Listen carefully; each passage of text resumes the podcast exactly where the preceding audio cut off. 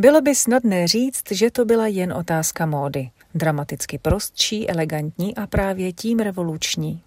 Bylo by taky snadné říct, že šlo jen o životní styl, kterým se dával najevo nezájem o tradiční hierarchie, politiku nebo zprosté hromadění majetku. Dendyové, tedy zejména jeden Dendy, vstoupili na světovou scénu jako nová společenská síla. O slavném britském dandym Georgi Bow Bramlovi, který žil mezi lety 1778 až 1840, vyšly spousty knih a s omráčeným obdivem ho sledovali největší osobnosti doby, básníka Bayerna nevýjímaje. Bylo by možné takového efektu dosáhnout jen tím, že se člověk jinak oblékne, tváří se nezúčastněně a sem tam urazí budoucího britského panovníka, zde Jiřího IV., kterého na veřejnosti označí za něčího otylého přítele? Asi ne. Americká spisovatelka, teoložka a kulturní kritička Tara Isabella Burton ve své výtečné knize Self-Made označuje Bramla za jednu z osobností, které lidstvo naučili, jak se vyniká. Cože to znamená? Touha vystoupit z davu a stvořit vlastní výjimečnou identitu neprovází člověka od jak živa, anebo ne kontinuálně.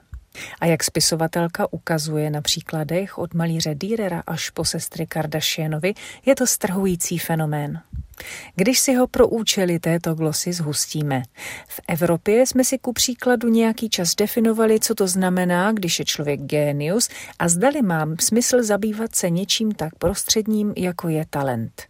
Pak jsme rokovali třeba o tom, je-li mravné usilovat o něco tak nízkého, jako je světský úspěch. Pak jsme testovali, co se stane, když se vymkneme přání vlastních rodin a pak společenských kruhů a co bude, když zahodíme morálku. Zjednodušeně řečeno, výjimečnost a z něj vyplývající influencerství je taky vynález a vlastně nijak starý.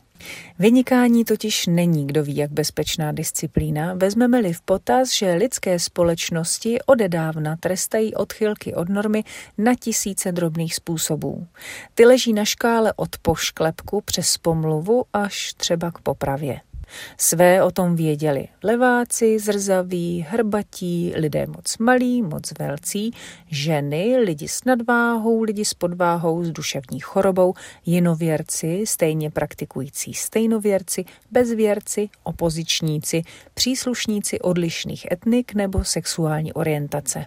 Přitom část dějin jakoby vyvěrala z napětí mezi snahou někam zapadnout, tedy být takzvaně normální, a když se to nepovede, vyniknout tak, že se všem protočí panenky.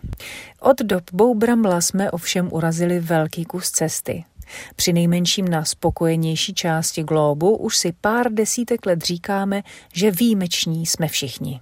Všichni máme nějaký dar, schopnost, ba povinnost být sami sebou, že máme společenskou úlohu a pokud ne, je to trochu divné. Aby to bylo celé ještě zamotanější, na jedné straně škály stojí inovátoři lidského údělu, jakým byl třeba Bou Braml, a na druhé straně lidé, kteří se snaží vyniknout tím, a teď prosím Birbl, že jsou úplně normální. Vybavuji si jistou americkou influencerku, která lidem každý den ukazuje, že je normální mít doma binec a být strhaná z dětí. Její poslední video bylo odvážnou explorací jejího šatníku, kde se ukázalo, že zatímco v minulosti si oblečení zvládala věšet na ramínka, dnes už své legíny loví rovnou z koše na prádlo. Nevím, co to vypovídá o lidstvu 21. století, ani o tom, jaké by si člověk měl klást životní cíle tak být výjimečný nebo být normální. Ale něco mi říká, že Bou Braml by z vytahaných legín v koši na prádlo dostal infarkt.